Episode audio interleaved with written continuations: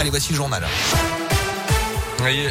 Et à la une de l'actualité, quel impact économique et à la une ce matin, quel impact économique la guerre en Ukraine a-t-elle concrètement sur la vie des Français en ce moment Dès le début du conflit le 24 février, les prix des carburants ont flambé avec la barre symbolique des 2 euros le litre qui a été franchie toute cette semaine. Nous sommes allés à la rencontre de ceux qui sont directement impactés dans leur activité, qu'ils soient agriculteurs, électriciens ou infirmiers par exemple. Zoom aujourd'hui sur une profession qui n'a pas été évoquée dans le plan de résilience du gouvernement. Les taxis, Nicolas dirige une société à Clermont avec deux berlines dans son parc de véhicules. Pour l'heure, il compte sur sa trésorerie pour amortir le choc, mais il doit parfois refuser certaines courses qui ne seraient pas assez rentables. en l'écoute.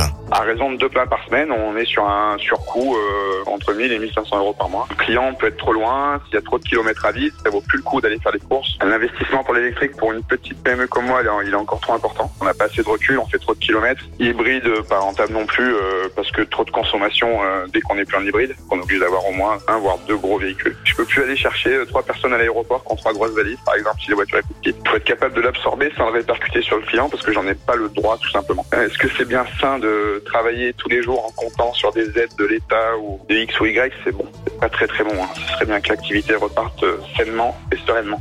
Certaines professions ont prévu de se mobiliser dans les prochains jours et les prochaines semaines pour dénoncer la hausse des coûts, notamment des carburants. L'organisation des transporteurs routiers européens, l'autre annonce par exemple une journée de mobilisation lundi prochain, le 21 mars, estimant que les propositions du gouvernement ne vont pas assez loin dans ce domaine. Dans l'actu en Auvergne, toujours ces difficultés ce matin sur le réseau SNCF après un choc tout à l'heure entre un TER et une voiture à un passage à niveau à Rion. On ignore pour l'instant les circonstances de cet accident et le bilan humain. Plus d'informations à retrouver dès maintenant sur notre site internet radioscoop.com concernant l'accident de l'intercité Paris-Clermont dans la nuit de mercredi à jeudi. Le train avait percuté une voiture dans la Nièvre, entraînant plusieurs heures de retard. Les investigations ont permis d'établir que le véhicule était vide, abandonné au milieu milieu des voies. Un individu de 49 ans a été interpellé quelques heures plus tard. D'après ses explications, alors sous l'emprise de l'alcool, il aurait voulu éviter une, un sanglier et pris de panique aurait laissé sa voiture sur place sans voir qu'il se trouvait sur les voies ferrées. De son côté, la SNCF s'est engagée à rembourser à 150% le prix du billet aux passagers du train. À retenir également réforme du RSA, simplification de l'hôpital retraite à 65 ans. Emmanuel Macron a dévoilé son programme pour la présidentielle. Le premier tour, ça sera le 10 avril.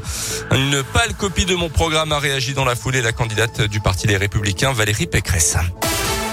Les sports, Lyon qualifié pour les quarts de finale de la Ligue Europa hier soir, match nul à domicile qui a suffi face à Porto. Les Lyonnais avaient emporté un but à zéro au match aller.